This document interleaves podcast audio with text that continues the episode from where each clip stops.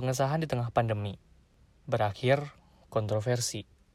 Apakah ada positif atau malah kebanyakan negatif? This is the controversial law.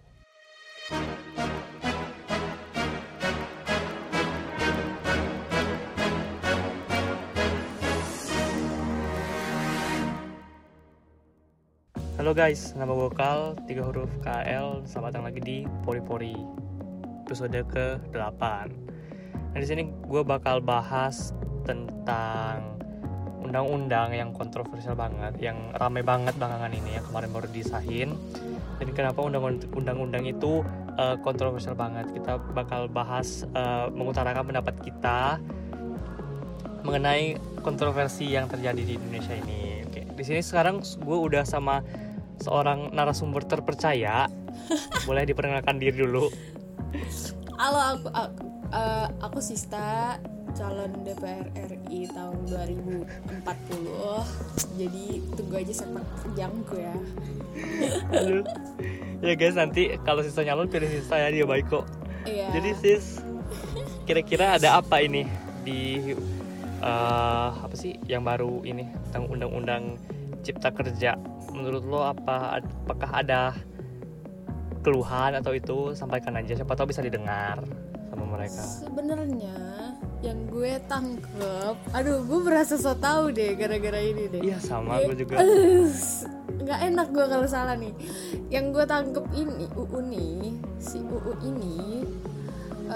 itu diadain biar si warga Indonesia ini banyak yang jadi wirausaha gitu, biar kayak banyak kayak gitulah, menciptakan lapangan kerja gitu. Iya, kan. Nah gue nih kan karena banyak kontroversi gitu kan, ada tugas nih dari si ini, dari matkul gue, suruh baca terus 900 lembar. Ya udahlah, gue cuma bisa baca 20 lembar doang. Terus beneran disuruh baca gitu.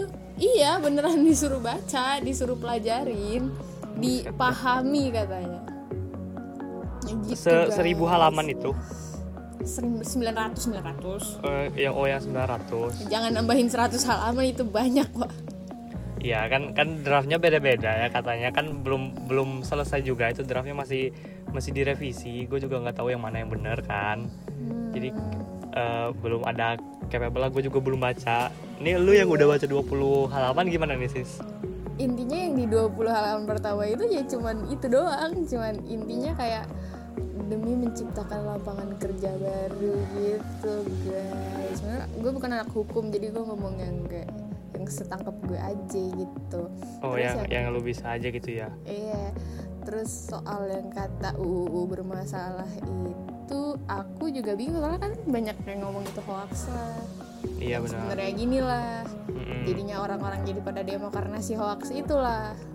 Iya benar. Nah, nggak tahu juga. Nah iya, katanya kan yang beredar itu hoax ya, kata temen gua. Yang jadi permasalahan itu katanya bukan cuma buruh doang, katanya sampai ke lingkungan gitu, ke masalah lingkungan. Jadi kalau ada UU itu nanti kekayaan alam kita, sumber daya Indonesia itu bakal dikeruk habis lah gitu katanya. Dan efeknya itu bisa sampai ke ini, ke pemanasan global dan lain-lain. Soalnya hutan bakal dibabat semua sama investor-investor kan. Juga menurut gue sih ini ya bener kayaknya kata lu tadi, kayak mental itu tuh dipaksa gitu jadi mental pengusaha nggak sih, supaya membuka lapangan kerja gitu. Iya emang tujuannya itu katanya. Karena emang Indonesia kan dididik buat jadi pekerja ya, lulus juga ditanya mau kerja di mana gitu kan, bukan iya, mau kerja usaha apa gitu. Iya kayak mental kita tuh masih mental pekerja guys. Jadi kayak itu kontroversial karena masih banyak orang Indonesia yang capable-nya emang buat bekerja gitu, tapi bukan berarti mereka nggak capable buat pengusaha, tapi mereka emang lebih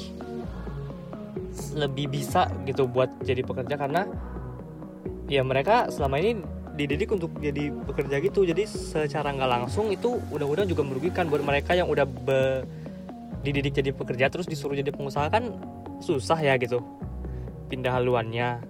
Dan juga masih banyak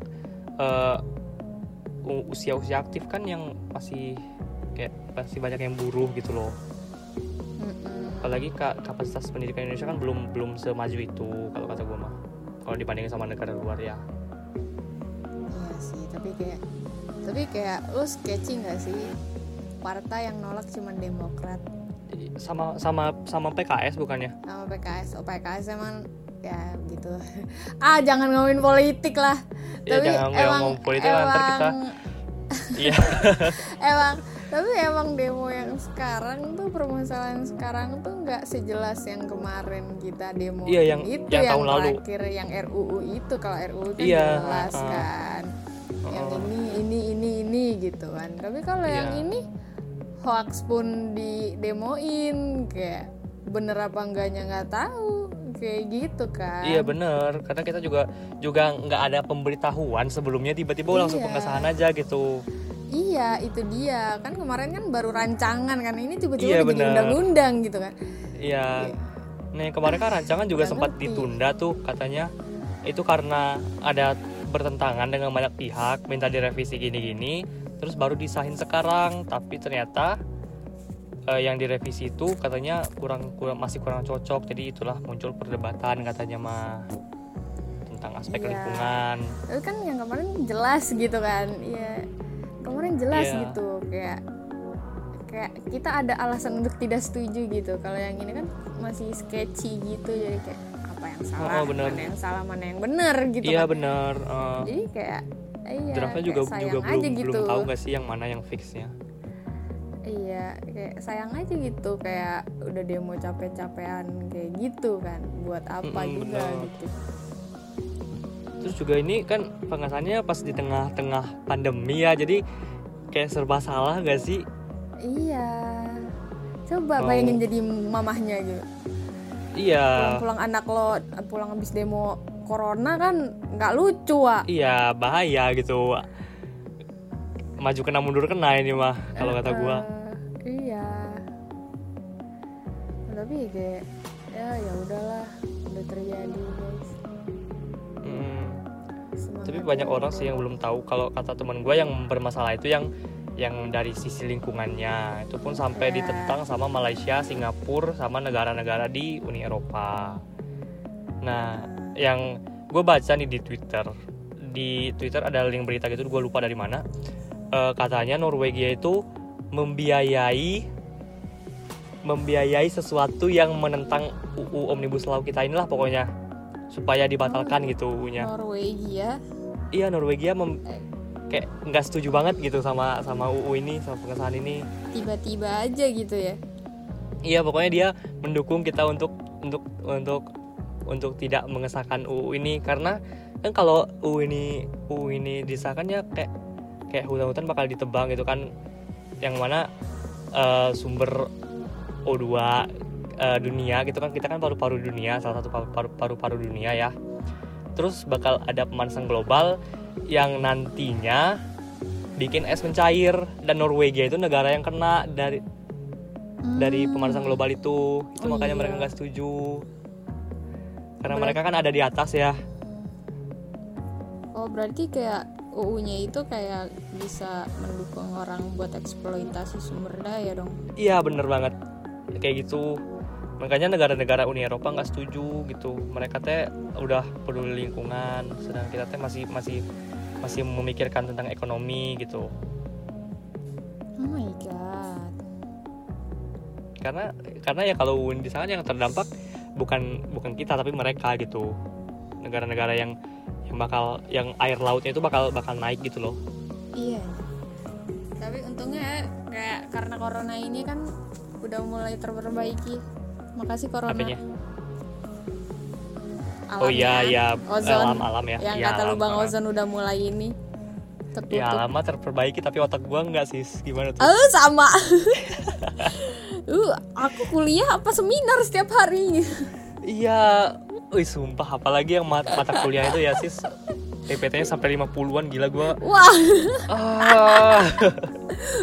Ya Allah, 50-an juga gue kayak di samping laptop megang guling ketiduran, Wak. Gue berat banget sih, sumpah gue pernah ketiduran sampai tinggal gue sendirian di room itu, masa malu nggak sih?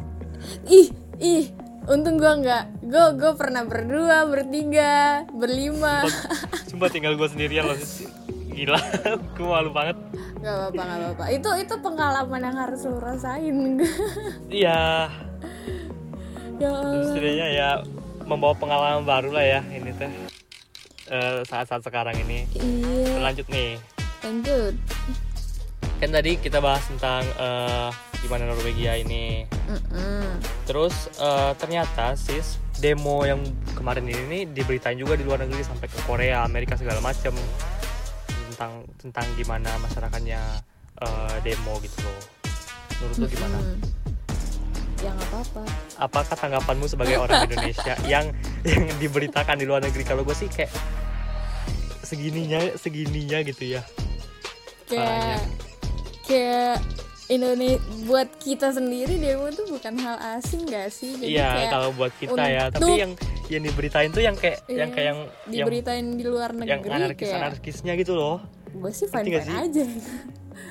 Nah iya, sebenarnya kan kayak ada sisi demo yang apa sih yang damai, tentram kan, cuma buat nyampein aspirasi aja. Terus ada beberapa kejadian yang ya gitulah akhirnya sampai berantem mereka di tengah jalan gitu. Ya, kayak... Nah yang itu yang diberitain di luar negeri. Oh, tapi kayak di Indonesia kayak demo buat damai-damai gitu pernah ada nggak sih? Soalnya semuanya kayak berujung ricu dah. Oh iya gitu? Nggak tahu sih, sepenglihatan gue. Kalau dari yang gue baca mah ada kan di Bandung juga berujung damai, bukannya katanya kan? Oh iya. Gubernur kan, Bandung, Jawa Barat. Yang gue lihat Jakarta doang, Wak. Di Bekasi gimana di Bekasi? Bekasi kayak fine-fine aja, kagak ada apa-apa, nggak tahu dah. Gue di pinggiran Bekasi, Wak, jadi nggak kelihatan apa-apa. Pada ke Jakarta semua kali ya mereka? Enggak, ada yang Bekasi. Kayak ada juga yang Bekasi. Kan ada daerah Bekasi tuh yang kayak jalanannya gede banget, kayak lampu merah, pertemuan lampu merah di situ, terus banyak mal-mal gitu ya di situ mereka. Tengah kota banget gitu. Ngapain tuh? Ya udah berdiri. Kami tidak setuju begitu. Demo pada wajarnya. Iya benar. Sampai ada yang kalau di Jakarta mah sampai ada yang bakal halte Transjakarta. Itu gua sayang. Kalau Jakarta tuh udah ruwet deh, itu siapa yang demo pun gua juga enggak ngelihat gitu. Iya, banyak banget yang demo kan. Jadi bisa banyak, disusupi oleh orang asing gitu kalau kata gua. Iya, banyak yang enggak pakai almet juga. Ngeliat enggak? Yeah. Kayak lu perhatiin aja, almetnya pada kayak banyak yang enggak pakai gitu kayak. Itu anak kuliahan apa emang kayak orang warga situ yang pengen berantem aja gitu. Iya, yeah. Jadi gue menyayangkan ada yang ngambil keuntungan sih dari demo ini gitu kan, kayak mahasiswa cuma mau menyampaikan aspirasi doang gitu, bukan sampai mau ngerusuh. Yeah. Tiba-tiba ada orang yang mengkambing hitamkan mahasiswa dan buruh gitu loh. Iya. Yeah. Sayang banget gak sih? Yang gue lihat di meme gitu ya. Ya meme. Agak sedih sih, agak dark gitu sih jokesnya kayak. Yang berantem mahasiswa sama polisi, yang di demo DPR tapi fotonya di DPR-nya ini lagi tidur, jadi kayak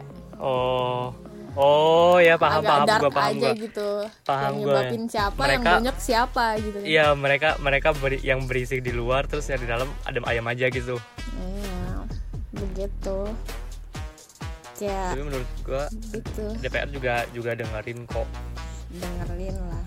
Kalau udah kayak gini masa nggak didengerin sih? Iya sih, udah diberitain sampai luar negeri kan kata gua mah.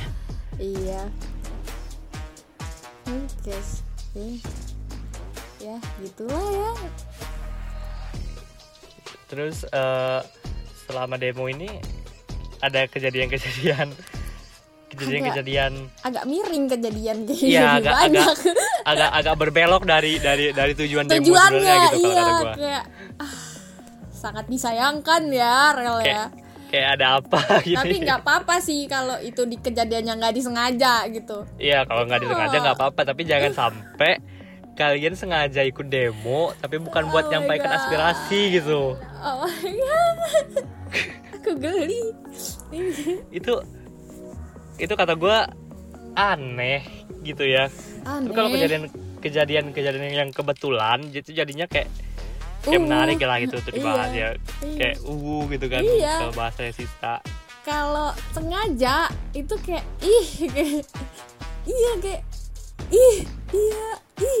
gitu kayak apaan sih kayak gitu. Lu ngapain, lu nggak ada aspirasi yang mau disampaikan, terus lu cuma ngeramein doang, meningkatkan risiko ini terus. Mejeng. Itulah, gue nggak mau bahas lah. Ntar gue dosa kita. Gue dihujat. Kita julid. Iya, kita julid di sini, ntar kita di demo sih. Podcast Agri di demo, guys. Gue ke Jambi abis itu. Gue ngungsi. Jangan dong, anjir. Gue ngungsi. Kena aja lu. Gue paling rawan di sini kalau gue kena. Oh iya, bener sih. Terus kemarin juga Himpro Agri sempet ngepost nggak sih yang postingan yang rada kontroversial yang manfaat Omnibus Law. Oh, sumpah. Nggak tahu anjir. PJ konten, nggak apa-apa, PJ konten semangat. Nggak tahu itu gue nungguin loh, sudah kembali gue nungguin mana sih nggak muncul anjir. Saya itu gue baru sadar. Apa? Gue baru sadar ternyata itu emang gambarnya itu. Gue nggak tahu awalnya kalau itu ternyata, kalau gue nungguin loadingnya kan apa sih gitu. Yang mana sih? Gue belum lihat. Yang itu, yang postingan itu. Postingan kan, feeds kan berarti kan? Feeds, yang kan ada gambar muter-muter itu loh kayak loading. Oh iya. Itu gue nungguin. Oh, lu kena jebak anjir. Oh gila. Terus setelah gue geser-geser baru gue astagfirullahaladzim, goblok banget sih gue. Ih, dasar. Goblok itu ternyata gue, gila. Gak apa-apa, kita semua pernah goblok. Iya benar. Ini gue lagi di fase goblok sih. Ya pas sih. Pas mau UTS ya. Anehnya pas mau UTS nih gue gobloknya tuh. Iya. Tapi kalau ya gitu deh. Aduh, mau UTS lagi kan. Iya. Terus balik lagi nih ke konten yang uwu. Lu nemu apa aja sih kira-kira? Lu ada nemu sesuatu nggak? Yang gue temuin ya di YouTube kayak U-nya tuh kayak masih dalam batas wajar ya, masih dalam tingkat UU ya. Tingkat di atas UU tuh ada namanya cringe ya. Kayak yang kayak ternyata nih si dia kayak demonya bareng ceweknya gitu kan. Iya. Nah, berarti mereka kan satu biasanya, pemikiran gitu kan. Iya, biasanya kalau mau rusuh gitu kan. Sistematika demo nih, si cewek-cewek itu dipinggirin dulu nih. Oh. Dievakuasi dulu. Setahu yang gue diceritain nih ya. Nah, ini kayaknya si cewek ini lupa dievakuasi nih. Gitu kan. Gimana? Ya, lupa dievakuasi, ketinggalan evakuasinya lah. Jadi pas udah rusuh-rusuh dia masih ada di situ gitu kan. Lah, gimana dong? Ya udahlah, cowoknya ini apa nganterin dia kayak dipeluk gitu kayak banget gitu. Tapi itu kayak sekilas video gitu, jadi nggak ada kesan disengaja, jadi kayak lucu aja ngeliatnya. Sama sih kayak pendemo yang cowok-cowok ini melindungi yang cewek-cewek. Sama gue baca di Twitter ada gitu. Terus mereka masuk ke salah satu restoran fast food terus ngumpet di sana karena mereka kena gas air mata kan. Terus si cowok ini kasih airnya gitu ke cewek, dicerita di Twitter. kayak peduli sesamanya tinggi banget itu. Iya. Respect lah gue sama orang-orang kayak gitu yang peduli. Tapi ya karena kata gue mah karena konten UU ini kebanyakan, jadi ada yang pengen juga gitu, tapi malah jatuhnya jadi cringe. Iya, kayak disengaja, kayak iya. Sangat terlihat itu disengaja, guys. Aduh. Itu yang gue nggak habis pikir gitu loh, ngapain gitu kayak sebegitu desperate-nya kah dirimu terhadap konten-konten UU gitu? Iya, lihat aku dan Karel. Apakah kita ada, Rel? Gak ada sis. Gak ada sama sekali. Kita cuman bisnis partner buat poli-poli. Terus sama kita juga satu kelompok buat satu matkul, guys. Iya, ekmik. Iya, jadi kita tuh menyusahkan lah gitu di kelompok itu. Kita ngumpulnya selalu belakangan gitu. Iya, karena ya gitulah guys. Kita pemilik negara, banyak yang diurusin. Suka-suka kita lah gitu. Aduh, mau bahas apa lagi nih? Udah nih nah, habis banget. Nah, cringe-nya gitu. Kayak gimana nih, Rel? Cringe-nya lu enggak ngasih tahu. Mau bahas yang cringe-nya. Iya. Gimana yang cringe-nya ya? Duh, enggak bisa gua bahas yang cringe. Aduh, iya, cringe. Nanti gua dihujat, gila. Gua enggak mau ah. Sambil mereka demo kan, bikin TikTok. Mereka banyak temennya sis. Gua enggak punya teman. Iya sih. Ah, ya udahlah. Jadi buat kalian yang merasa konten kalian cringe gitu, tolong stop, oke? Stop. Udah demo aja. Iya, demo aja. Yang bener. Konten aja bisa di rumah gitu. Iya, konten di tempat yang kondusif itu. Iya, tempat yang kondusif gitulah. Yang kondusif. Jangan bikin emosi orang yang demo sama mancing emosi warganet, jangan kalau kata gue mah. Jangan, ya. Tetap ada tujuannya kalau demo. Iya. Kayak ingat tujuannya mau ngapain gitu ya. Kecuali gue juga. Kita nggak ada tujuan, gengs. Kita nggak tahu kenapa tiba-tiba bisa UTS, kita nggak tahu kenapa gitu. Kenapa harus ada UTS kita juga nggak tahu. Iya. Karena kita juga nggak ngerti apa-apa gitu. Udah ya kayaknya daripada podcast kita kepanjangan lagi. Kemarin soalnya 40 menit gila sis. Gila. 40 menit, sekarang mungkin gue cut jadi setengahnya aja, mungkin udah cukup 20 menit aja. Oke. Udah segini dulu Pori-Pori episode 8. Makasih buat kalian yang udah dengerin sampai sejauh ini. Dan maaf gue nggak bisa menyentuh hal-hal yang terlalu sensitif ya. Gue nggak mau kenapa-napa pokoknya mah. Jadi kita bahas yang situ, ya. Kita nggak di situ. Kita bahas yang umum masih aja. Netral aja yang, jadi kalau kalian masih punya pemikiran silakan utarakan kalian sendiri, resikonya kalian tanggung sendiri, dan gue nggak ada hubungannya dengan hal itu. Gue cuma menyampaikan apa pendapat gue gitu. Kita dan kasih secara, point of view aja. Iya, point of view kita aja, jangan dijadikan ini sumber kredibel guys, jangan ini opini jangan pernah, aja. Jangan opini. Pernah ya ini mah opini aja beneran. Dan makasih buat kalian yang emang udah anggap podcastnya sebagai hiburan aja, sebagai selingan di antara kuliah kalian, dan sebagai opini juga ya, mendengarkan opini kita. Iya. Yang mungkin tidak berdasar kata gue. Karena emang gitu kita. Iya, karena kita juga nggak berkemampuan gitu, nggak memiliki kemampuan untuk membahas tentang hal itu, ya nggak punya dasarnya gitu. Karena gue juga pribadi belum baca sampai sebanyak itu sih gitu. Jadi makasih buat kalian yang udah dengerin Pori-Pori. Stay tune buat next episode Pori-Pori. Dan sampai bertemu lagi di Pori-Pori Podcast Negeri Penyemangat Hari. Bye. Bye-bye.